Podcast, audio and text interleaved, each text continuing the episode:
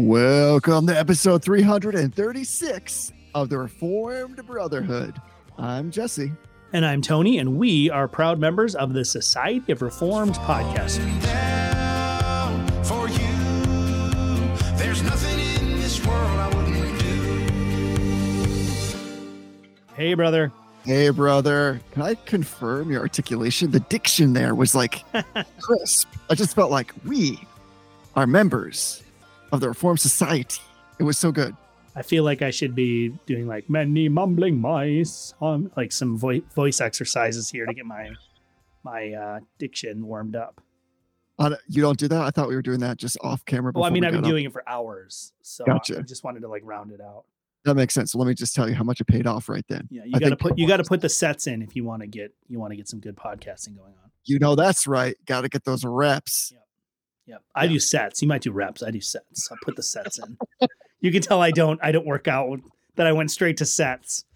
Didn't even think about the word reps. I know what a rep is. So No, I, I no, you do. Speaking of getting some reps in, let's get some reps, affirmations, and denials in. And let's do it. how about I kick us off? Are you Yeah. cool with that? Let's do it. So we've talked about. I'm going to keep this really brief. We've done so much recently with this idea of AI and the internet, all these amazing things you can look at and watch that have AI now impounded or embedded in them. And uh, you can just chalk this up to a fun little corner of the internet. So I'm affirming with this idea. What if you could make AI debate itself and then you could watch it? Would you be interested in that? Yeah. Yeah. Okay, so there is a website called opinionate.io. Maybe heavy emphasis on opinionate.io. I was gonna say the same thing. But oh, Love it. here's what you can do. If you go to opinionate.io, you can pose a question such as do we truly possess control over our choices, or is free will simply an illusion? And basically, this is a tool that will simulate a debate between two debaters and a moderator, providing an informative and engaging introduction to some kind of like discussion or topic. And you just ask it and you just sit back and watch it. Some sometimes it's better than other times, but it is kind of just fun to make AI talk to itself. So file this away for when you have five minutes that you just want to be thoroughly entertained by the, the internet. And so I would affirm that you can go check out opinionate.io. How do you feel about that? I like it. Although I uh, I reneged on my Twitter anti-Twitter affirmation a little bit, and I got into it with a guy who was saying uh, there's there's this like service.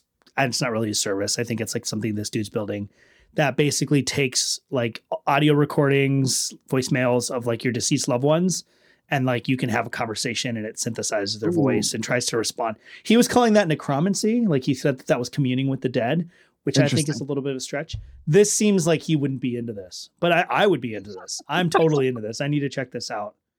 So this, I like that you just brought in like an anonymous third party Yeah. to weigh in, and that was your comparison. That's great. Yeah, I, I'm not sure how it works though, because I asked it which of the hosts of the Reform Brother is more humorous, and it said it didn't know what to do. So maybe it's because we're we're equally humorous. We Yeah, broke we broke the AI. That's the right answer. Yeah, it's like a like a robot paradox. That's that's the right answer. Yeah, there's no debate there. That's the humor that we both bring is of such an equal and epic level that it's not even worth debating. But yeah, I've I've asked it things like all most of the things I've asked are of like a theological nature. So of course I've asked about baptism. You know that happened. I've also asked it about how to honor the Lord's Day. I did ask it recently why are West Highland Terriers the best dog? And so the moderator will actually choose a winner. And the the uh, the AI that was making the case for this West Highland Terrier, it was it was strong. I mean, it was a cogent argument, and, and the moderator at the end was like, "Listen, the the contrary opinion here that Westies aren't the best dog." It was just making a case. It tells you why. So it was like it was just making a case that everybody should choose a dog that is like unique to their personality or suits their lifestyle. But it, it said, "Listen, Westies are the best." the the AI just AI made a really knows. For particularly why Yeah. it's the best dog. So well, it's not it's not artificial idiots. So of course it's going to pick Westies as the best dog. Yes. Uh, so th- in some ways, it really garnered my trust by me being privy to that argumentation. And I said, listen, I can trust these robot overload overlord moderators. Yes. And so, yeah, that's all it is. Just a super fun corner of the internet. So, what are you affirming with? Uh, I'm going to affirm this is a practice that I've picked up. Um, so I've been on this stoicism kick and this productivity kick and this bullet journal kick. I've been kind of on this journey for the last couple months, um, just sort of working through some of these new practices. And one of the things that uh, stoicism, uh, and I think is definitely in line with a lot of Christian reflection on how do we record our thoughts, how do we process things. Um, even going back to when we were talking about Zettelkasten and how you know the act of writing is actually the act of thinking. Um, you Right. haven't really thought unless you've processed it, and, and writing is one of the ways processing it. So, what I've been doing is every morning, in addition to some other journal prompts that I've been using, I write a question of the Westminster Shorter Catechism, and then I think about all right, the, what you know. I, I'm working on memorizing Catechism. This isn't me trying to memorize, although you could use this as a memorization technique or whatever. But I write whatever the next question is. I think about what the answer is, and then I write what I write about in my journal is how does that now, how does that reality affect my day? Um, I don't have my journal handy, but um, like the last prompt I did was question 14 of the catechism, which is what is sin? The answer is sin is any want of conformity unto or transgression of God's law. And I reflected on it basically by writing something like, I don't spend enough time pondering God's law. So, how can I possibly be in accordance with or in conformity to God's law if I don't actually ponder it and think about it and reflect on it? So, I, I, this has been a really helpful practice to me. It's straightforward, it's simple. You could do the same thing with any catechism. You could write, you know, question one of the Heidelberg or whatever, um, question 98 of the Heidelberg, which I'm sure we'll talk about a little bit today. Um, you could you could pick Bible verses. You could really do anything that is um, a serial a serial thing where like there's lots and lots of discrete units that you could write out um, as journal prompts, and then just reflect on a little bit. What what does this mean for my life? How how does this how does this translate to actual practice? Um, and or what does it make me think about? What is it you know? What does it help me understand? I need to work on in my life, whatever it might be. How does this help me glorify God more? All of those are questions that come up when you're working through this stuff. But I would encourage people to think about it. Try it out. Um, you could do it electronically. You don't even need to write it out. You could just read a catechism question and the answer, and then Right. think, you know, ponder on what it is. I do think that there's something beneficial about actually physically. I'm not talking about like typing it out on a like on Obsidian, although you could do that. I think there's a there's a benefit to actually physically writing it out. You go slower. You think about it more. There's multiple senses engaged as you're doing it. Um, the the practice of writing it out is definitely something um, that should be looked at. So uh, I think it's a good idea. I think it's something I would commend people to consider. Um, just journal, but but journal with intentionality. You know, pick pick a um, pick a practice that you are designing and it should be something you kind of design yourself. Don't take my, I mean, you could take what I do if you want and just do that, but think through the way you work, the way God has created you, the way that God has sanctified you and is sanctifying you, and then structure a practice that leans into that. You know, I, I'm working on memorizing the catechism. My brain sort of works in theological categories. Not everybody's going to be like me or going to be working on the same thing. So maybe it's, you know, you pick a Christian song that you really like and you go through line by line, right? Or you you go through the Psalms and every day you do one psalm or a proverb or something like that. Um, yeah, but check it out. It's it's been really really helpful for me, and I really think it would help other people. I like your bringing that together under the auspice of intentional processing or taking time to metabolize and to meditate. And really, what we're talking about is it's a meditation of a kind, isn't it? Yeah. Oh, absolutely. And the the, the Stoics would call would when they talk about Yes. meditation. Right. When you hear about Stoicism and doing meditation, this is what they're doing. Is they're writing out their thoughts and then they go back and review their thoughts. So, like Meditations by Marcus Aurelius is one of the most widespread, famous Stoic writings. It was just his personal thoughts that he wrote down, and he would write them down, and then he would go back and read them. Um, you could, I don't know that I would advise this because I'm not a huge fan of Jonathan Edwards. You could take Jonathan Edwards' resolutions and just think through one every day, you know, as your meditation. Um, you could do this with really, really anything. Um, obviously, like what you choose for your content as a journal prompt is going to be uh, formative for the output. What you put in is is going to affect what you get out. So you want to choose your source wisely, but you could use any sort of Christian literature or any sort of um, spiritual literature. It doesn't even have to be. I mean, it doesn't have to be Christian literature. You could take Marcus Aurelius's meditations or Ryan Holiday has a book. He his his sort of biggest book that's the most popular book is the um, the Daily Stoic. He's got this podcast too. He produced a journal uh, that is is daily prompts based on the daily the Daily Stoic. Um, so I have that. I've been working through that. Um, you you can do a lot of different things. Um, so yeah, I, I, would check it out. And this journaling practice, you know, it, it, doesn't have to be. You don't have to sit down and do seven hours of journaling in the morning. Um, some people do this thing called daily pages, where they sit down and they they handwrite three pages of notes, long form. Um, just sort of stream of consciousness. I haven't tried that yet, but that seems excessive to me. seems like a lot of time investment, but some people find that really helpful. For me, this is just a way when I wake up to get my mind focused on something. And then it sort of sets like a framework for the day that I'm kind of thinking in that register. You know, I'm thinking about what is sin? Okay, how does this affect me? How does this apply to me? Or I'm thinking about like what what is it that, you know, what is it what does it mean for me in my daily life? And how does how do I think about it throughout the day that my um, that God's decrees are holy, wise, and powerful, or that his providence is his execution of his holy, wise, and powerful will. Like and then it, you know as i'm using my bullet journal for other stuff i see that that prompt is there and what i wrote and it's kind of just mutually self-reinforcing. Yeah that's great. Mutually Another self-reinforcing. I think that was a pretty twisted up statement but you get what i mean. It's fine. I think it was great. We're all tracking yeah.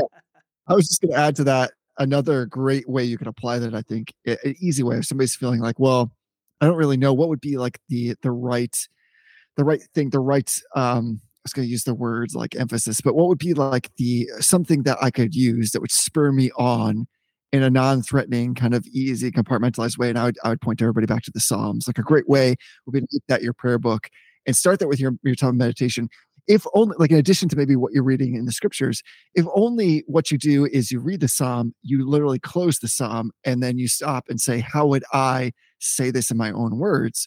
Or to your point, how might I write this in my own words or what does it mean? But even then, I just love this idea of let's be thoughtful and really meditation, even as the psalmist describes it to us, is of course using this Hebrew language around chewing the cud or lowing this constant, consistent regurgitation, this coming over and over again of an idea.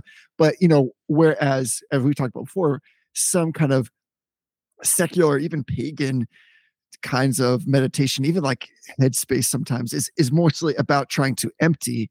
This is about trying to be filled and then to process that filling over and over again. So it's it's almost like pushing out the salt water, bringing fresh water. It's purifying. It's pushing out the scum on the pond, so to speak, because it's just been sitting and stagnant, and refilling with this great, the living water from God's word, and then being able to bask in that, to literally swim in it.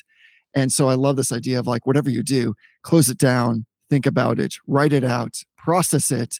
And really, that's meditation. There's no secret here, right? There's yeah. no, there is work involved, but there's no secret. It's not yeah. secret. Yeah. It's just getting secret. So, well, and the point is, especially in this sort of like productivity, production, you know, creative world where it's every your your life seems to be measured and people measure their own lives by what it is they output, what they produce. Um, there there's a place for that, right? There's a there's a the human person because of how we're created. Um, and we'll, actually we will talk about this a little bit today, I think, but because of how we're created in the image of God, we are designed to be productive creatures. We're designed to be fruitful and to multiply, and that doesn't just refer to childbearing and child rearing, right? There's the cultural mandate to go out into the world and to cultivate it. Um, that said, not everything we do has to have an output that is designed to add something to the world. And that that for me that's one of the key insights. I used to do almost all of my study with the intention of writing a blog article, producing a paper, adding to the podcast, whatever it might be. And that actually really really um, robbed the joy in a lot of senses of just like sitting down and reading a good book. Um, right. I would take notes with the intention of producing something later. Um, that's fine. That's good. There's a place for that.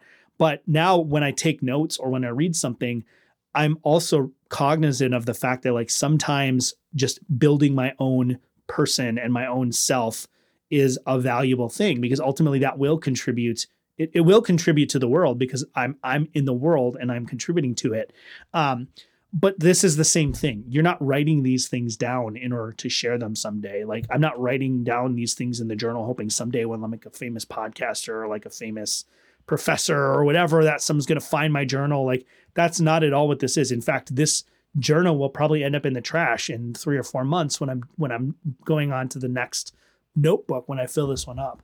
So this is just a good practice. It's good. It's been good for my spiritual life. It's been good for my mental health in terms of just having a place to like think about things.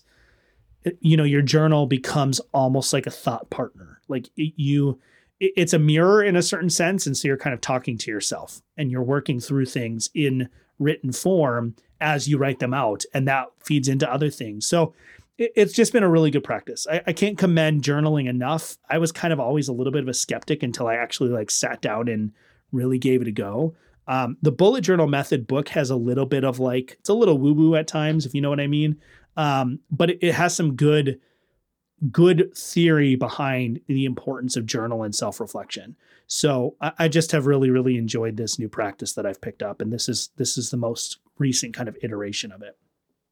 All right, so I'm going to take us a totally different direction with my denial. So I have the privilege, this is not the denial, I have the privilege of serving as a treasurer for a charitable foundation. And I'm in that time of the year where I'm working on all the tax documentation. So I'm denying against not taxes. I don't want anybody to get this twisted up. This is Romans 13 style, not taxes, but just how difficult our government seems to make it to yeah. file taxes for all kinds of reasons, but especially if you're a not-for-profit organization. So yeah. I think I mentioned before, I'm going to start this game. I'm going to I want to trademark this game. I'm going to call it is it a nonprofit tax form or a robot from Star Wars? That's the game I want to create because I'm knee deep in 990s and all kinds of other tax documentation. Yeah. And honestly, this this charitable foundation does a lot of good. I, honestly, actually, it funds several initiatives that are seeking to serve in Jesus' name. So I absolutely love it. But it's just such a pain to file the tax documentation. And ours is an organization that's relatively simple and straightforward. There's not a lot to it. But I understand that there needs to be good reason for accountability because there's certain exemption that's granted by our federal government. And I'm so grateful for that. But at the same time, I'm kind of like, guys, come on. You, you know this stuff. Yeah. You, you know what's going on here. Just make it easier. We're just trying to do a little good here. Yeah. I saw a funny meme online a while back, and what it, you know, it was like one of those uh, like fake dialogues, and the first one was the U.S. government, and it was like, "Hey, you owe us money." The second one was like, "Oh, great, how much?" And he's like, "Guess." and then and then the guy guesses a number, and he's like, "Wrong, straight to jail." that's that's what it's like sometimes. Like you you just you've just got to guess. Like I have no I I haven't done our taxes yet last year was the easily the most complex tax year that we have ever had and probably will ever have. We had a child, uh, we switched jobs, um, we had major medical expenses. Um, we I have inheritance from my mother's estate. I, I have no idea how this is going to work out. I'm just a, the only hope I have is that I don't make enough money for the government to care if I get it right all that much. So if anything, I think this year I'm probably going to short myself on my refund uh, by not getting it right. So, yeah, taxes. Understand the need for taxes. I'm not one of those taxation is theft guys, but uh, yeah, it's needlessly complex and needlessly untransparent. That's true. It, certainly in the U.S., we have brothers yeah. and sisters all over the world who will be saying things like, "I just have to send it a postcard." Yep and that is not our experience. Yep, so. I just have to sign saying that I'm authorizing the government to right process my taxes. Yep. Right. So I keep reading things that's going to improve, and there's lots of pressure and pushing. But I was just intimately reminded of that this morning as I was sitting down to gather up all this documentation and put it together. And I was just thinking, wow, could we make this more complicated? Could we also refer to, could we have more alphabet soup in this process? Is that possible? like more co- alphanumeric combinations and all of these like iterations and it's, it's like cursive it's like torus all the way down yeah. like look at this portion then well you're going to need this file you're going to need to file this form if you're looking at this line and i'm like where is that form and they'll just like go out to the website find that i was like my goodness no wonder why we need an intercessor you yeah. know what i mean like we need an intermediary here i need a tax accountant to help me out and of course that's exactly what we do so i'm doing very li- little lifting but i was like my goodness this is intense. Crazy. Yeah, it's it's crazy. All right, what are you denying against? So this is not so much a denial. Um, I, it's not really a we distinguish. It's something else. So I wanted to take a little bit. I wanted just to to uh, seed my time in the denial portion here to do a little bit of exegesis on a passage that's been kind of a hot topic lately. Are you you on board with this? Yeah, sure. All right, I'll try to try to be brief. So this is not a denial of James White. I did not listen to his episode where he went through Philippians 2. I'm familiar with his interpretation of James of, of Philippians 2. Uh, I think it's a little bit off, and I think it's off in a way that most people in the modern evangelical world are. So I wanted to I wanted to look at it and sort of talk through the text a little bit. I'm going to make a little bit of use of the Greek, but I don't have a big whiteboard, so you're just going to have to listen. Um, so I'm going to read it in the English, and then I want to talk about a few a few features of the Greek that I think are instructive for us, because most of us, I think, have come to this text assuming that there's really just one uniform way that it's understood, and that the history of interpretation, Orthodox interpretation, is always understood this way, uh, and it's not the case. Um, so starting in verse, uh, let's start in verse four. Uh, so, or verse three, sorry, Philippians 2, verse three. Do nothing from selfish ambition or conceit, but in humility count yourself, count others more significant than yourselves. Let each of you look not only to his own interest, but also to the interests of others. Have this mind among yourselves, which is yours in Christ, who, though he was in the form of God, did not equ- did not count equality with God a thing to be grasped, but emptied himself by taking the form of a servant, being born in the likeness of men. And being found in human form, he humbled himself by becoming obedient to the point of death, even death on the cross. Therefore, God has highly exalted him and bestowed on him the name that is above every name, so that at the name of Jesus every knee should bow in heaven and on earth and under the earth, and every tongue confess that Jesus Christ is Lord to the glory of God the Father. So, large chunk of text there. The way that this is usually understood is that in verse uh, seven, we have the phrase emptied himself, uh, being born in the likeness of men. In verse eight, we have being found in human form. He humbled himself by becoming obedient to the point of death. Usually, this is understood that all of those verbs refer to the incarnation itself.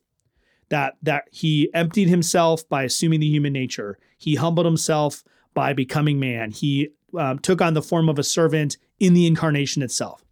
This is a is a uh, is a possible interpretation. It's the dominant interpretation, uh, probably in in the modern era. It's not actually the only interpretation that we find in the history of the church, and in some part, some some eras of the church, this isn't even the dominant interpretation. So here's what I want to want to pose as a possible interpretation that I want our listeners to consider. What if this entire section is not talking about the act of becoming incarnate? But is talking about what Jesus does having already become incarnate. So let, let me let me reread that and phrase it a little differently. This is the ESV I was reading. I'm going to modify the phrasing a little bit to emphasize this. So I'm just going to read from uh, verse six. Who, although he was God, did not account equality with God a thing to be held on to or a thing to be grasped, but he emptied himself by taking the form of a servant, having already been born in the likeness of men and having already been found in human form, he humbled himself by becoming obedient to the point of death, even death on the cross. So I'm going to justify why I added that having already been. But if we read it this way, the incarnation, the, the incarnate state of Christ is the context in which all of these things happen. So he didn't empty himself by taking on the form of a servant, which we roughly would say the, the human nature. He emptied himself when he already was in the form of a servant, when he already was in the incarnate state. And here's where I want to go in the Greek to justify it. So if you look at verse seven, I'm not going to try to read the Greek out loud because I'm terrible at sight reading Greek. Um, he emptied himself by taking the form of a servant. So the word for um, the the phrasing here is um, the word we're looking at is genomenos, which is an aorist active participle. So a participle is a is a basically it's a verb that's turned into some sort of noun or adverb. So it's a, a verbal form that has become more like an adverb or more like a noun, depending on the form and the place it takes in the sentence. An aorist is a is a past tense verb, although tense in Greek looks works a little bit weird. Um, but basically, what this is is this is a this is a an adverb that tells us the time frame and it roots this time frame is in something that's happened in the past. So an aorist participle of circumstance uh, is the temporal time frame in which the main verb takes place. And the main verb here is um, ek, ekenosen, right? That's he emptied himself, right? So the emptying of himself is taking place in the context of having become man or being born. The word born doesn't even exist in the text. So literally what it says is he emptied himself by taking the form of a servant, having been in the likeness of men or having become in the likeness of men. At some point in the past, he became in the likeness of men and in some time in the past, he was found in human form. So all of what's going on here, grammatically speaking, is already in the incarnation. Now, that's the exegetical part. And I, I could go into more depth. I'm not going to because I'm trying to keep this somewhat brief.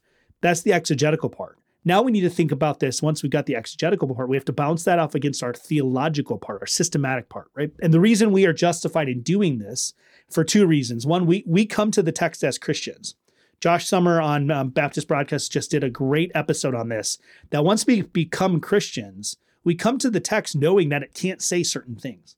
This cannot say that Jesus is not God. It cannot say that Jesus became less than God. Cannot say that God changed. We we affirm those things. We know them to be true.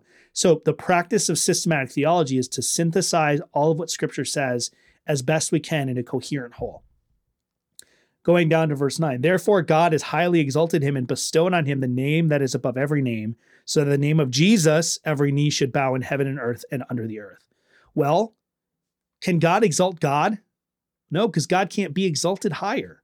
So we, we already see from the text, we're talking about Jesus according to humanity. And Jesus, according to humanity, is exalted above everyone else. He's given the name that is above all names. And what is that name? I think we're conditioned to think that that name is Yahweh. That name is Jesus. He's given the name that is above all names, and that name is Jesus. And at that name, at the name of Jesus, every knee will bow. We're not bowing in this passage. We're not bowing to Yahweh in abstract. We're bowing to our mediator who has redeemed us and has given us the name above all, all names. And how did he get how did he obtain this name? by becoming obedient to the point of death. Well, theologically speaking, if we root this passage, if this passage is happening prior temporally prior to the incarnation and logically prior to the incarnation, we have EFS, right? Because we have the son who's being obedient. He's submitting himself to the father. He's obeying the father's command. We have EFS. And if he's becoming obedient and he's being exalted as God, we have multiple wills in the Trinity. We have tritheism. So I'm not I'm not arguing dogmatically that any other understanding of this text is wrong. This is a text that's difficult. It no matter how you slice it, it affirms Christ's deity, right? He's in the form of God, even though he's God. The question is, is he saying in eternity past he did not consider equality God to be something to be held onto? Well, he didn't let go of his deity in the incarnation. The only reason we would have to come to that conclusion, which is what Dr. White lands on so hard here, the only reason we have to come to that conclusion is if the incarnation somehow actually did represent him letting go of what it meant to be God. He doesn't consider it something to be grasped, so he lets it go and becomes incarnate. That's the that's the force of what Dr. White's argument comes to. If instead we say, even though he was God, even though he had this, he was God and he remained God, he did not consider equality something to be grasped. So he was he was willing, according to humanity, to allow himself to be born, to be placed into this low state and to sacrifice himself. Practically speaking, I'm taking a very Petrus van Mastricht approach here, right? The, the theoretical is that first part, the practical part. What we're being called in this passage to do is to have the mind of Christ, to, to follow Christ's example and to put others above ourselves. Well, did God put others above himself in the incarnation? No. No, he, he didn't. He, he still remained God. God. Jesus still remained God. Can we change our nature? Can we take on a second nature? Can we sacrifice ourselves for the sins of the world? No. So so how do we mimic how do we in, in how do we um imitate Christ in this when it's a metaphysical impossibility? If instead what we're imitating Christ here is the, the mind of Christ that we're supposed to be have is to be obedient even to the point of death. Well, that's a huge theme in Paul's theology. He says to Timothy, he's already being poured out as a drink offering. It's a different word for poured out here than, than emptied, but the imagery is the same. Paul is pouring himself out, he's emptying himself, he's sacrificing himself for the sake of the church and for the good of the elect. He's calling the Philippians to do the exact same thing, and he's using the incarnate mediator Christ as the example. So again, this is not the only interpretation. Good Christians, uh, Dr. Dr. White's exegetical work is fine. I mean, I didn't watch this particular this particular presentation of it, but his work in Forgotten Trinity is fine. Like it's a good it's a good defense. He did the most recent sermon that's gotten everybody up in arms. I actually think the first half of it was pretty good. Um, and it was a treatment of this passage and it was a good grounding of the Trinity. But there are other options that I think make better sense that better account with what the Greek is seems to be saying. Now, Dr. White could run laps around me with Greek. I'm not going to try to pretend that I'm a better Greek scholar than he is, but the Greek supports another interpretation, and I think supports it better, to be honest. But all of that said, we need to come to these texts and recognize that we're not the only people who have ever read it, and there's there's very rarely one interpretation that all faithful Christians have universally taken without exception. Calvin takes this view. Wilhelmus of Brakel takes this view. Um, there are others in the Reformed tradition that take this view. There are people in the Reformed tradition. The Westminster Confession itself seems to take the view that this is a reference to the incarnation itself.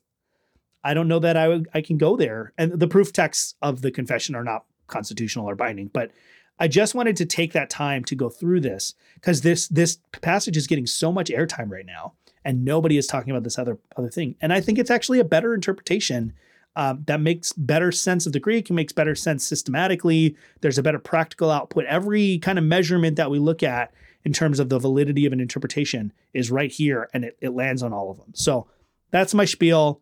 I don't want to invest too much more time on it. Uh, I'm sure that we'll come back to it again at some point, but I, I think it's worth looking at.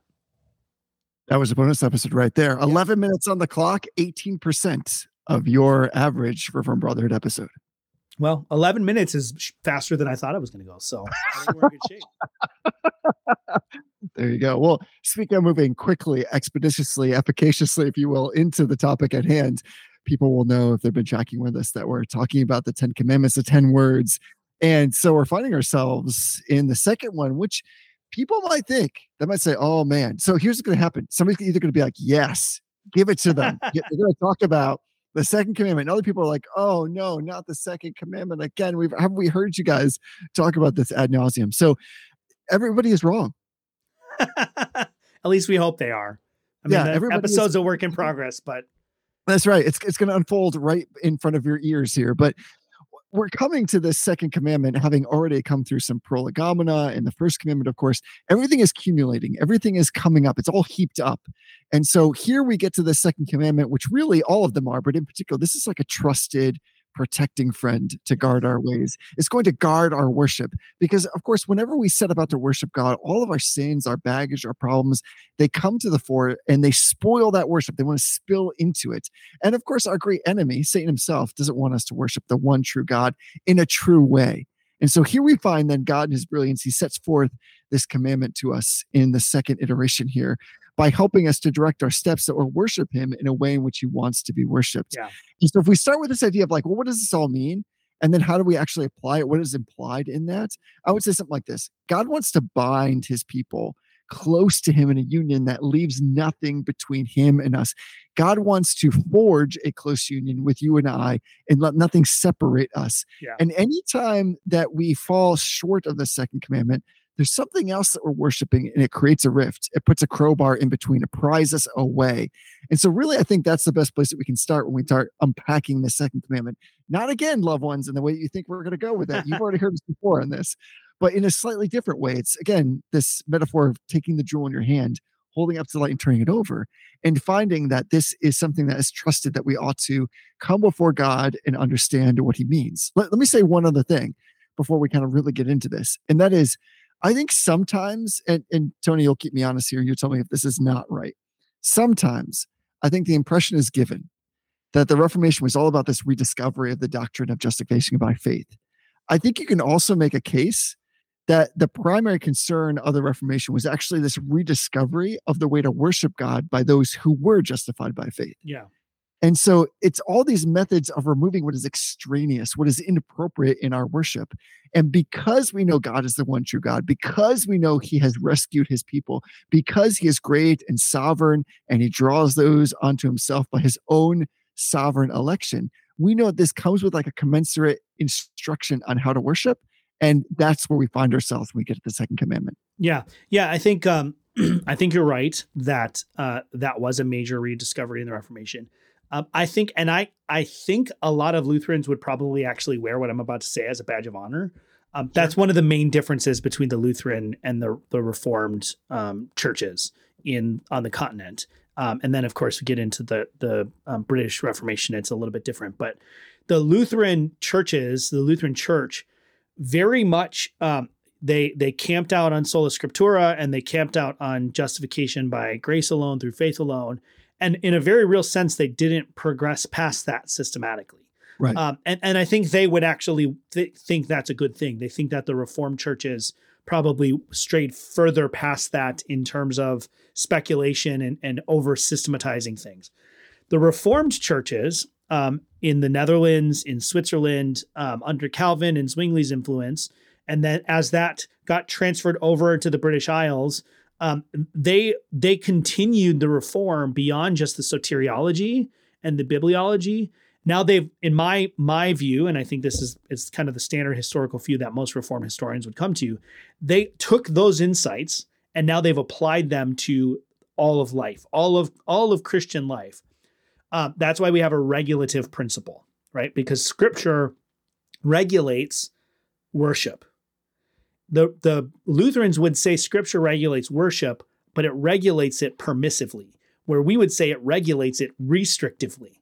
Um, and, and then we've talked about before that this regulative principle is not actually just involving worship, that this principle that scripture regulates all of life by placing boundaries about where we can and can't go and what we can and can't do. Exactly. That's a, a principle that applies to all of life. The Lutheran Church and the Anglicans wouldn't they wouldn't hold that up as true in most cases. They would say, yes, the scripture places moral boundaries on us, but it does so by way of teaching us sort of what the right way to live is. It doesn't place these boundaries in the same sense. It doesn't restrict us in the same sense that the reforms say, particularly involving worship. So this is where we get the idea that you're not allowed. I'm just going to throw it out there and then we can move past. You're, Let it happen. you're not allowed to make images of Jesus, not because it's some explicitly commanded sin. It is, but more so, more fundamentally, because we've never been told that we're allowed to. It's not that we've been told not to, we have been told not to, but the more foundational principle is that you haven't been told that you can. So the, the kind of the core text that, that a lot of people turn to is the, the account of a um, Nadab and Abihu, right? It doesn't say that they were punished for offering strange fire, which they were commanded not to do. It says they were punished for offering strange fire, which they were not commanded to do. There's a subtle difference there, but it's an important difference. And so the, the regulative principle of worship, which is what the Reformed think that the second commandment really is, is about the fact that God, as God, the, the, the second, third, and fourth commandments are really like expositions of the first commandment applied to Right. specific areas. So the first commandment we talked about, God is not only God, but he's our God. He, we're obligated for him to be our God and our Redeemer. And so therefore, we owe him all of our obedience. We owe him all of our worship. We owe him everything that we have. Now, the second commandment is how does that apply explicitly to how we worship God? The, the, the manner and means and rituals and activities that we use to worship God. How do we let God be God? How do we acknowledge God's sovereignty in how we worship? Well, we do that by only worshiping the way that He's commanded us to, not by saying we're not going to worship ways He hasn't commanded us. We're we're we're going to worship in ways He has commanded us. We're going to do everything He commands us to do, and we're not going to do anything that He hasn't commanded us to do. Now that has all sorts of implications in terms of what kind of music do we sing? Do we use instruments? All of that's important discussions. We're not going to talk about much of those today. All of those have important implications that we've talked about in other shows. But the, the core principle of the second commandment is that God is the Lord. He gets to decide how we're going to worship him. Full stop. That's it. That's the second commandment. If you Right. shut the episode off right now, please don't. But if you do, you've got it. That's all we really have to say about the second commandment. God gets to decide how he's going to worship. We can't invent other ways to do it because those don't honor him. He doesn't he doesn't accept them in principle. Now we can talk about like how Christ redeems um less than perfect worship. That's a we'll, get to that in a different point, but that's the principle. God gets to decide how he's going to be worshiped. Full stop. Yeah, the second commandment is in lots of ways a call to make sure that your rationalization and your processing your logic is all under submission of the scripture. Even if we don't understand it, or we might try to make arguments for why what we're doing is totally innocuous, it doesn't matter. It's God is the one. In other words, like to your point, if we're going to subscribe to the fact that He is the only God, that He's has done the rescuing, that He's purchased and redeemed a people for Himself, then He gets to decide because He's the owner. So He just gets to decide. Even if you're a bit like, well, you know, I, I see what you're saying, but like, isn't it harmless to introduce something here or there? God's saying that's not what I'm I'm about. I get to choose. Everybody's heard me use this, uh, kind of metaphor before. It's a bit like you know we appreciate that when it's like somebody's special day, when it's like their birthday, like they should get to choose the way in which they're celebrated. That's like just seems common sense. And here we're saying God gets to choose how we celebrate, how He's adored, how He's worshipped, in both in every conceivable way, actually. And so He comes to this by saying to us again, like almost right at the beginning, these things are already well established. You know these things about me. You know that I'm the true God. So because of this, do not make for yourself an idol or any likeness of what is in heaven above or in the earth beneath or in the water underneath. Now, to like stop just there for a second. Hopefully people see already like that the regular principles in play, right? Because did the Israelites make by God's command, especially when they were building the tabernacle, some images, for instance, of, of angels in the course of like either like physical form or in like tapestry weaving? Yes. So here you're already seeing that God is regulating though what is appropriate. He gets to decide. He's giving explicit Yeah. and specific prescriptive instruction. So if God is like extremely and epically holy, totally set apart, totally otherworldly, we can't find the margins or the edges of him, then because of that, he just gets to decide. And, and it doesn't even matter what we think about it. That's kind of the point here. And I would say, like from the garden, that's always happening. But because of what happens in the fall, God comes in to provide these guide rails, these proper instructions for us to understand what it means to worship Him. So he goes on to say in verse 5 of Exodus 20, You shall not worship or serve them. That is like these images. For I, the Lord your God, am a jealous God, visiting the iniquity of the fathers on the children, on the third and fourth generations of those who hate me, but showing loving kindness to thousands, to those who love me and keep my commandments. And I think why this is always timely. It's of course like I know you love when I use this phrase, eternally contemporary, but like especially relevant today is because more than ever, especially like in North America, we just live in a visual world. You know, everything is there's all of this stimulation that comes through the eyes, and the church is always prone to succumb to a particular emphasis of its surrounding culture or society. And so it's common today, of course, for an organization to have a symbol you know like and we want to take and have a symbol like from the bible so we're often tempted to have like something that represents or depicts god. That that's just like a natural i think proclivity that is of the natural man not of the spiritual state and so we do have to resist that by way of what god gives us here as the proper method and mean and mode of worship this is like a great love of god toward us Yeah. that he will give us this proper direction so that we might have worship that is fulfilling that leads to abundant life rather than one that's cheapened in some way or that again separates us so to speak from him not salvifically but in appreciation and in harmony of relationship so this is really about defeating those things and it got about god freeing us up to not be distracted by stuff like Yeah. if you think about your phone maybe probably this doesn't happen to you tony but like if i'm trying to study something and my phone is also on the desk there is like a high probability that i'm going to be frequently distracted by that phone and it's going to compromise Yeah. my study my appreciation my work of what's going on there and i think when we, this is the same thing god is saying to us like put all distractions aside set them away because it's not what i desire of you or from you and i'm making this abundantly clear. So i think all of the scripture is regulative in this way and that we we can cherry pick of course certain passages like exodus 20 that point to that but from the very beginning god has been regulating worship even coming down to the the tree in the garden like it's Yeah. always been about worship. And to say like well how dare god say what we should do? Or if there's to try to make an argument from silence when it comes to worship is mm-hmm. very dangerous because God again is epically and extremely holy. And if we already come to that by way of the first commandment, then really the second commandment already says for us, this is the way, walk in it. Not this is the way Mandalorian. it just came into my mind when I said that, but like eh, more like the Psalms, like you know, whether you hear a voice calling to the right, to the left, like this is the way walking it. It's just a great kindness of God that He would direct us. He's literally directing our paths of worship to tell us what is the proper way to, to do this, to participate in and to have life with Him. Yeah, and actually going back to Genesis uh, three, I think it's really actually really valuable to see that, right? So I'm not going to go to the passage, but there's a long-standing interpretive um, choice that people in the Reformed tradition across the history of the Reformed tradition have made to see the the tree of life as a sort of sacrament. Calvin actually says explicitly that it's a sacrament. He the more the more common language is that it's a pledge it's a pledge or a sign of the promise of god in the covenant of works which is i mean by definition that's kind of like what a sacrament is but um, calvin explicitly says that well what did adam and eve do they chose to partake of another sacrament right. that God had not commanded them. I mean, he commanded them explicitly not to do it, but fundamentally, they decided they were going to do they were going to do their own thing. God had given them this this luscious garden to eat of any tree of the garden.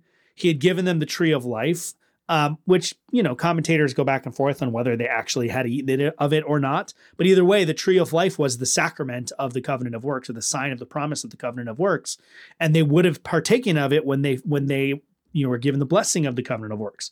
What did they do? They partook of a different sacrament. And then I want to go. Um, I want to go quickly to uh, Colossians two because there's an element of the second commandment that I don't think gets enough airtime. And, and since we're trying to take a different approach on this, we'll take that approach. Colossians 2 uh, 23 here. Let me just pull it up in my Logos Bible software, reformedbrotherhood.com slash Logos. Um, chapter 223 reads, These have indeed an appearance of wisdom in promoting self-made religion and asceticism and severity to the bottom, uh, to the body, severity to the bottom Ooh, that's a whole probably that too but uh, but they are of no value in stopping the indulgence of the flesh right? So they're, they're talking he's talking about these these rules that the the um sort of pseudo ascetics in colossae had imposed don't eat don't touch don't handle. And he's Right. saying these have an appearance of wisdom in promoting self-made religion. Well what he's saying there is like these guys are making it up on the fly. And it's not just that they're imposing new rules but they think that they're worshiping God by doing things and imposing restrictions, adding things to the worship of God that God had not commanded. There, Right. there are some things that God commanded um, commanded the Jews not to eat. Those restrictions do not apply to Gentiles. So, so whether these were Judaizers in view here, or whether these were Greek ascetics that were, you know, saying other things are off limits and you can't you can't really worship God unless you you know you follow these they were adding things to God's law. They were adding practices to what God had commanded as the means to worship him. And this is called self-made religion. So so the second commandment, there's only two options, right? Either you're going to worship the way God wants to be worshiped, or you're going to worship the way God has said not not has not said to worship. And when you do that, you're committing the same sin that Adam and Eve did in the garden. You're you're taking you're worshiping the creature, in this case yourself. You're creating your own worship, and that worship is a worship of yourself, and you're taking that instead of God. And I want to read um I want to read Psalm 135 here. This is one of the proof texts from question 98 of the um, Heidelberg Catechism, which is the question that talks about like can we have picture books with pictures uh, to sort of teach people who can't read, and the answer is no. But Psalm 35 um, verses 15 through 18 says the idols of the nation are silver and gold, the work of human hands. They have mouths but do not speak. They have eyes but do not see. They have ears but do not hear, nor is there any breath in their mouth. Those who make them become like them, so do all who trust in them. So there's this principle related to idolatry that if you worship something other than God, you become like that thing. So some idols are called vanities. That's one of the Hebrew words for idols is vanity. So it's like this emptiness, these empty things. Um, that's I think the most common word or the most common association with idols is emptiness. So if you worship empty things, then you become empty. Um, you know, Jeremiah 10 8 says that the idols are foolish and stupid. Their teaching is wood. Well, what's getting there is like they're they're made of wood, so their teaching is wood. And if you worship them, you're going to become like wood. Like you like you're going to have the same function in the world as wood. Like that's kind of what it's getting at. And this is what Paul's getting at self-made religion. If we worship a creature, we become more like a creature. Whatever that creature is, whether it's fallen humanity, if we worship fallen humanity, if we worship a statue, we become like the idols that we worship. Right. And this is not just like an idolatry thing. When we worship God, we become more like God. When we worship Jesus, we're conformed to his image. So so this is not only about these do's and don'ts. This is a sanctification issue. This is a matter of Christian living.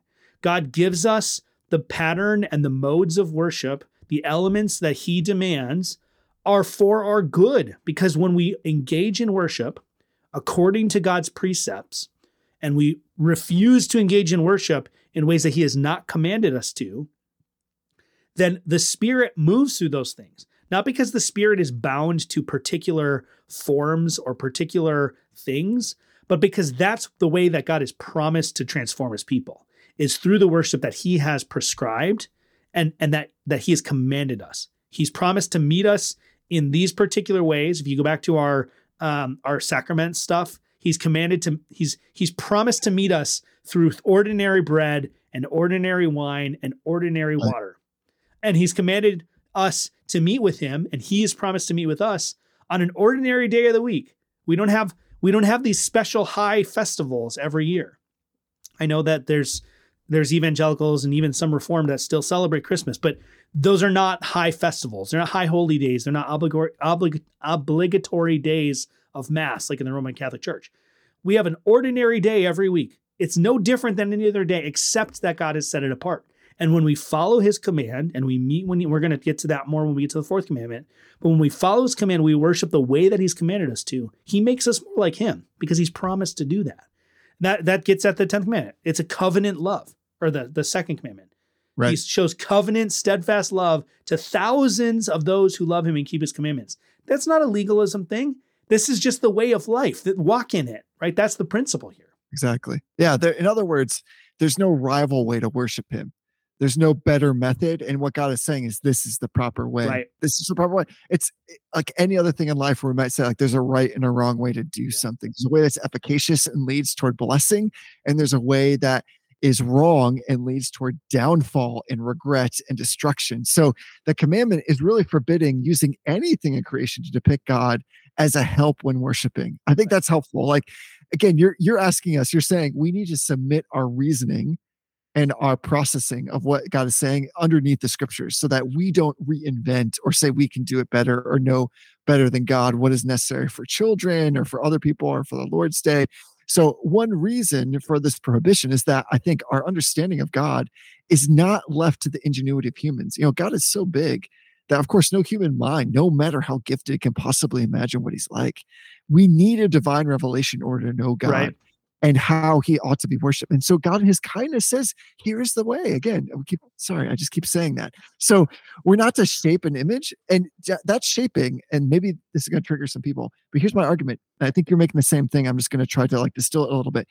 That shaping of an image could be physical or it could be mental. Right. It's according to our own thinking. It's another way saying, like, God, I'm going to apply and leverage my own creative ability or otherwise, even let's say taking something that you said about yourself and moving away from the direct and very explicit commandment in such a way that I think I can make myself helpful by Yeah. applying it. That is the problem, actually. And so we really just need to trust God that He knows what's best and that He knows what is proper for Him in our worship. You know, one other reason I think that this is problematic is that we really need to remember, and uh, honestly, this seems so straightforward, but I think it is difficult for us, that God is invisible. And one real danger arising from a visual representation of God is that it makes us forget crucial aspects of who He is, such as His invisibility. Yeah. So no creature can see God in his essence. So even that's why you can go back to episode like 10, 46, 122, 300, 264. I'm just going to presume that somewhere in that we've talked about the images of Jesus. Or if not, it's going to be there behind the scenes anyway. Right. But this idea that because we cannot see his essence, when we represent him, we are falling into, oh, get ready for this. We're falling into some type of heresy because we are bifurcating, we are separating. Yeah. I know we don't mean to do that, but if God is as great and as big as he said he is, if he is Lord of all the earth, if every nation, every tongue will bow and confess before his son, if he gets to decide how he is viewed and how we ought to worship, then I think at the end of the day, in the final analysis, we just need to take that seriously. And he Yeah. says, don't make images. yeah. And I think we just need to meditate more on what that means. And I honestly believe, of course, because God is true to his promises, that he will reward us as he said here. Like, this is the first commandment, by the way, where we get some kind of commentary on the side where there is a blessing and a curse Yeah. with it. Yep. And of course, like you're seeing, everybody's seeing the trajectory. Like, there is the threat to God is not profanity per se, it is cheapening. Yes. And so we're going to see this like in the taking the Lord's name in vain, which is coming next. But this is the bridge to that. There is a cheapening that can happen. In other words, get after the real thing. And God says, here is the real thing. Here is the real way to worship me. That what I always come to in this particular instance is where I work. And that is when it comes to physical currency, fiat currency of any country, the way that financial institutions train their people to recognize it is not by going after what is counterfeit, but by thoroughly understanding what is the real thing.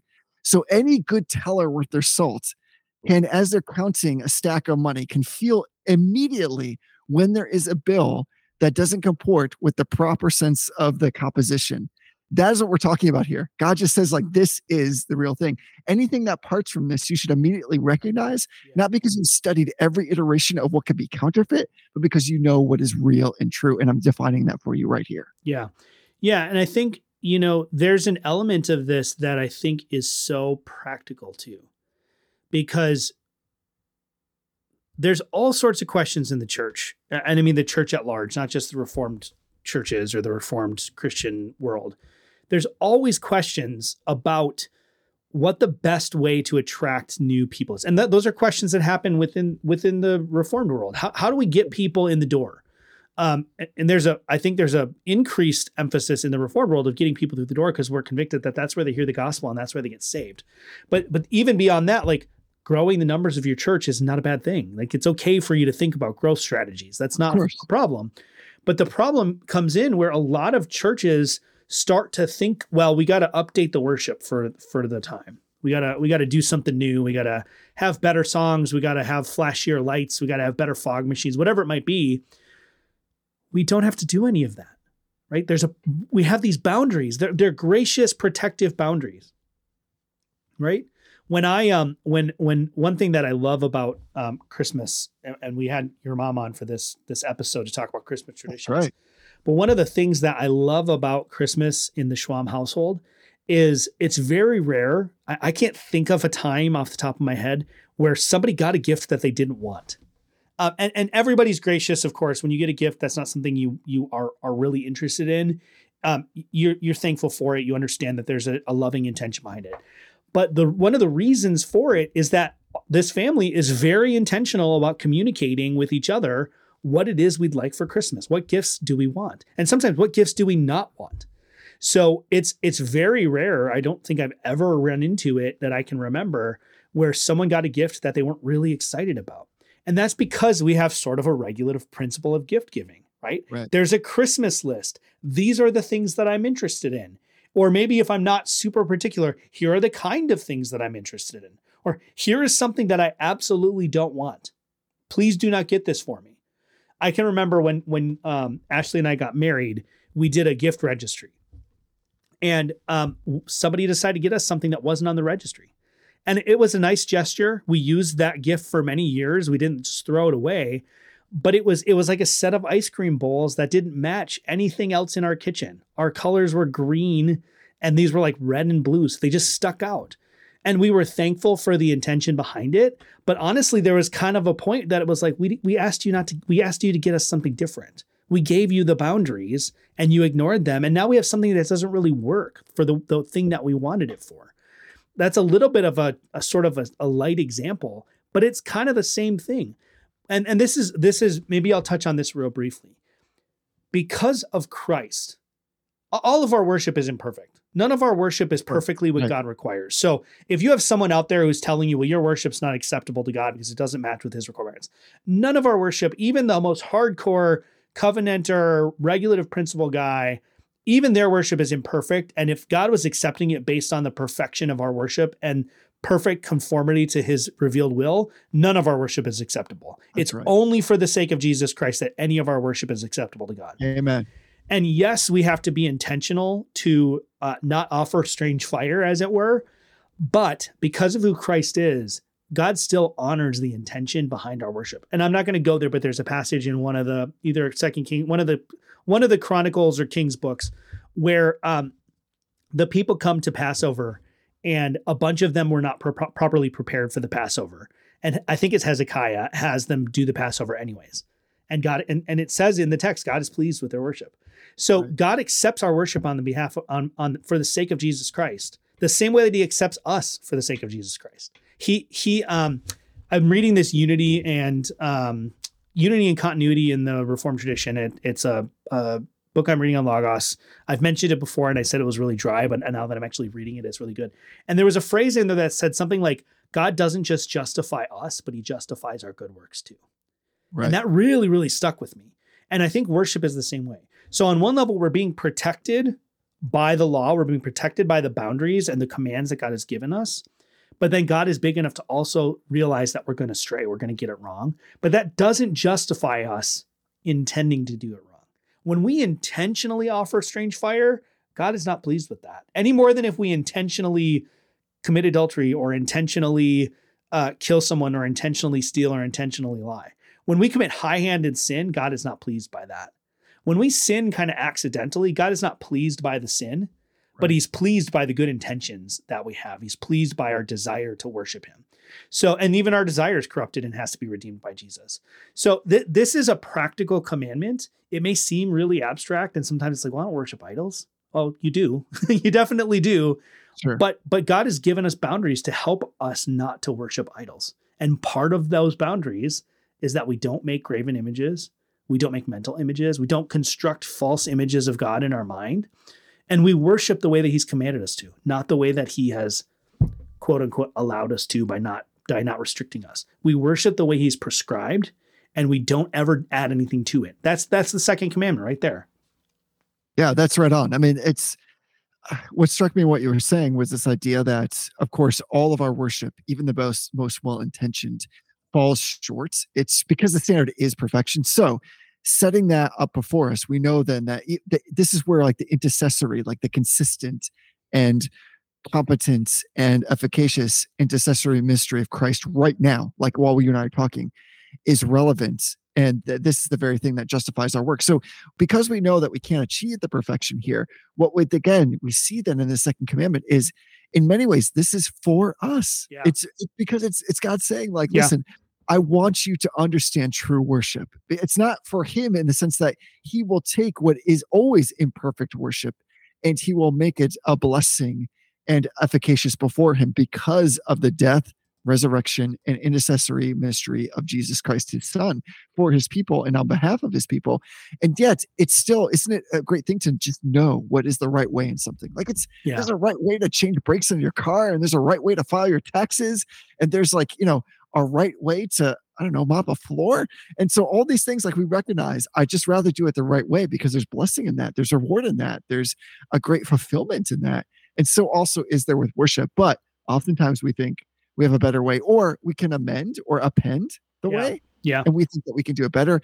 And so all I would say is like a call to action to all our listeners. There might be some that are hearing this for the first time and saying, like, how dare you, sir? and so all I would say is you're all reasonable, rational people. Reason for yourself, but really sink into the second commandment and see why God is saying, giving us this idea of graven images. And is it possible that those images apply equally within the family of faith as they apply outside the family of faith? Yeah. So sometimes Yeah. we like to apply them just to other worldviews, other religious practices. What if, what if God is actually talking to his people and he's saying, also, you're going to be tempted to syncretize, you're going to be tempted to take and bring into your midst uh, things that are outside. But in addition to that, you are going to be tempted, like literally, you're going to be tempted.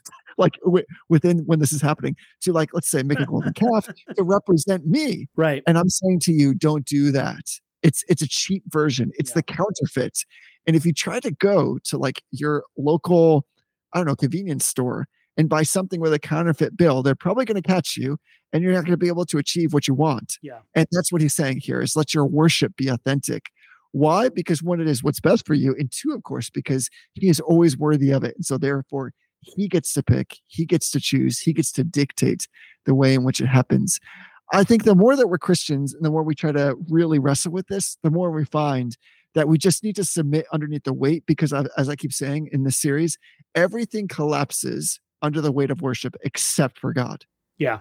cannot Yeah. stand that weight and so to your point if we make it about ourselves which we inevitably do when we decide that God's way is pretty good, but I'm just going to add a little something to it, or God didn't speak on this, so it seems seems permissible. It's argument from silence, so I'm going to insert this thing because it might draw more people. It might be more fleshy. It might somehow promulgate in a way, or advertise, or resonate in a way that's that's more distinct. What we're doing is we're actually worshiping ourselves because we're saying, I I could submit my complete trust to God in what He's commanded, but I'm going to say that there's something that I can do that's on a parallel track. The parallel track is just as dangerous as the path that exits and is in contradistinction to God. Yeah. So we just have to appreciate that if he's holy, if he's high and lifted up, if he is the one true God, then he just gets to dictate. I, what, what other way can we say this, right? Now I'm just Yeah. talking around the same thing. Yeah. There's a million uh, things that want me to talk about uh, images of Jesus. I'm not going to do it. We'll we'll come back to it. Um, but but that that's the practical outflow of this It is. is is uh, okay. I'm just going to say it. So Do it. the most common argument just to touch on the images of Jesus thing because I know that people are expecting us to and it's important because this is probably the biggest this is probably the most in your face challenge that that modern Christians have is what do we do with things like the chosen or with Passion of the Christ back in the Yeah, day yeah. right the argument that comes against the reform view is typically something like well i'm not using those images to worship. I, it, you know they're instructive or they help they really help me to connect with god more because i, I feel like i can understand jesus better. Those Oh. are just expressions of worship. Like like Yeah, those are such empty right those are empty hollow statements because what's the purpose of gaining knowledge about jesus if it's not if it's not worship Right. right? What's the purpose of feeling closer or, or better understanding jesus if it's not worship? And, and that's exactly what the reformed tradition is is guiding us guarding us against because that's exactly what the bible is guarding us against right? Why do the israelites make a golden calf? It's not it's not because they can't see what's going on on the mountain right? I mean they can see the thunder and they can hear it and they're terrified by it. They ask for the golden calf because they don't know where moses is gone and they're not confident that they really are going to be connected with god they, they're not they're, they're not they're not sure that god is actually going to do what he said he was going to do. So let's domesticate him and let's make him a Yes. little bit more palatable and let's do let's let's do something that's a little bit these, these are people that grew up in egypt right? These are people who are used to either participating or at the very least seeing physical concrete idol worship. So let's let's make god look a little bit more like that just so it's a little bit easier for us to make this transition. I think we can see the failure in logic when we when we apply that to the golden calf but but let's let's make god just a little bit easier to understand and let's just let's just do the jesus storybook Right. bible i mean i'm not trying to slam on people who use that i get i get why people do and uh, I mean, just you and I have both had a recent, relatively recent experience of trying to shop for a Bible, for Right. a, like a, a children's Bible for a kid that don't have images of Jesus. It's really hard to do. So I, I'm not I'm not standing in judgment. I understand why that happens. I'm sympathetic to the difficulty that it presents, but it, it's really exactly the same thing, right? There's the golden calf where we they try to domesticate God, make him a little bit more palatable, a little bit closer to what they they are used to, and a little bit more understandable to them. That's exactly what we're doing when we make images of Jesus. It's exactly what we're doing when we we create worship experiences to suit our own needs, to to tickle our own passions, to make us feel better about it, to entice unbelievers. All of that is just the same thing that happened with the golden calf. We're just making God a little bit more domesticated, a little bit more palatable, a little bit more appealing. Well, what we're saying there is like God's not appealing enough as he is. God, Right. God, what God has given us in his revelation is not really sufficient. So we don't want, I don't want to belabor that. We're already at like a- an hour and 10 minutes and, and we could easily go several more episodes on this topic. We could probably just do a, a don't make pictures of Jesus podcast where every episode is just us talking about why we don't do that. So I don't want to keep looping on it, but I just think this is so vital for us to really get. Yeah, I, I think again the challenge would be just wrestle with that idea. And I, I respect that Christians have different opinions on that. And it's perhaps it's possible that some listening have, are thinking, I, I just really haven't thought in these particular terms. It's not that Tony and I have some corner on this market, actually really standing on the shoulders of those who've come before us. Right. That have spoken into the second commandment, help us to understand it. But you do need to evaluate it. It does command and demand something from us as followers of God, not as those outside the camp, so to speak. So I think that's where it really cuts against us. One one last thing I'll say is like an example. Is some for some reason you just talking about that just reminded me that I haven't thought about this in years. There was a time where my wife was in the hospital for a, a significant period of time, 12 days. And it just so happened that uh, this hospital, which offered fantastic care, was has Catholic roots. So in every room there is a crucifix. And I remember at the time thinking, well, this is super interesting that the crucifix is always placed in a direction where it's not behind the person above the bed, but it's in front of them. Right. So, of course, like, and this was their custom, they would often have uh, a father come from the Catholic Church. And uh, that I'll save those stories, which were super fun for another podcast if anybody wants to hear those. But I remember asking the father at some point a question which I, I felt like I already knew the answer to, but I wanted to hear him weigh on it. I said, Why is it that all the crucifixes face the beds rather than the other way around? And of course, he said, Well, it's so that the convalescent person can look up and see our Savior and be helped by him and the seeing of him. And I thought, That's the problem. Right. That's the problem. That, like, to your point, whenever we say that that the image is somehow a help to us a help in education a help in instruction a help in comfort what we're actually saying and i, I believe this is a conviction of scripture is that we're betraying the fact that the invisible nature of god and the way that he has asked us to worship him to to see him by faith in this temporal life before we receive the beatific vision which is only reserved for when the soul comes into the presence of god himself what we're saying is it's not enough. It's not enough and that's the problem. God is saying, I am enough. And the way in which I've instructed you to worship is life and health and sufficient. It is enough. Yeah.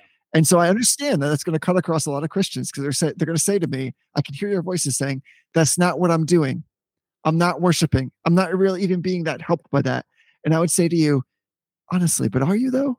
Eh, if it's any help, if it's any consolation, if it's any usefulness to you, because if it's not, then we might just reasonably say, you and I, well, then why have it? Yep. Why take the risk? Why have it? Yeah. And and I would submit that there is big risk here because God, you know why there's big risk? Because God is saying, I am jealous for who I am. I'm working on this project uh, that's outside the podcast, and um, it's more work related. And as a- the course of this, somebody uh, well intentioned represented my nature in another form. And I just had a meeting where they're like, What do you think of this? And I was like, Oh man, well, I guess that's kind of looks like me. Like also, also doesn't. And the first thing that came to my mind is that you and I were gonna have this discussion. And I was like, Yeah, this is what God thinks in some in some small way. It's like, don't do it. And and uh, like if we're kind of, like in our country, in the North North America, in the US in particular, we have laws against we have defamation laws which prevent the misrepresentation. You can literally come at somebody and seek like physical remuneration for a misrepresentation. How much more so than loved ones does God have a right to say, I am jealous for my name? I am jealous for my image and representation. Do not create any graven images. And I am very convicted that when he says that, he's speaking about himself. Yes. And so this is the family loved ones. We can have an intramural discussion where we can all come to terms or all to come to terms with what the second commandment means. So we're we're well beyond our time, even though like you and I like choose the time. So like really, can anybody complain? Like, so what? It's a hour, 13 minutes. a Like, podcaster is never late or early. They always arrive precisely when they intend to. that's a deep cut. That's a deep cut. All right. So do you have do you have anything more to like to add to that is have we wrapped it up? No, I- Yeah, I think I think that that's a good place for us to end. A lot of these themes, because the second, third, and fourth commandment really are just expositions of the first. A lot of these themes are going to come back up in the next couple day, next couple weeks here when we uh, approach those. So, Uh, so we can we can postpone some of that conversation until then.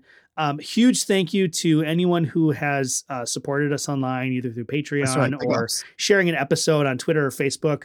Um, you know, they, it really is, as they say, it word of mouth is the best way for this show to grow and for people to become aware of it. So if you enjoyed this episode or if you think it's been beneficial, please send the link to somebody on Facebook or Twitter and then promptly delete your Twitter and your Facebook because it's the worst. and then I should take my own advice. But uh, seriously, share share the episode if you think it's been useful, or if you want to start a fight. I guess you could probably send it to like your favorite Roman Catholic apologist or whatever. Don't do that. Um, and if you are interested in supporting us, you can go to reformedbrotherhood.com. Uh, there's a link in the top right that says join the brotherhood. You can find information about the merch store and about Patreon. All that stuff is there. Uh, and Jesse, until next time, honor everyone. Love that brotherhood.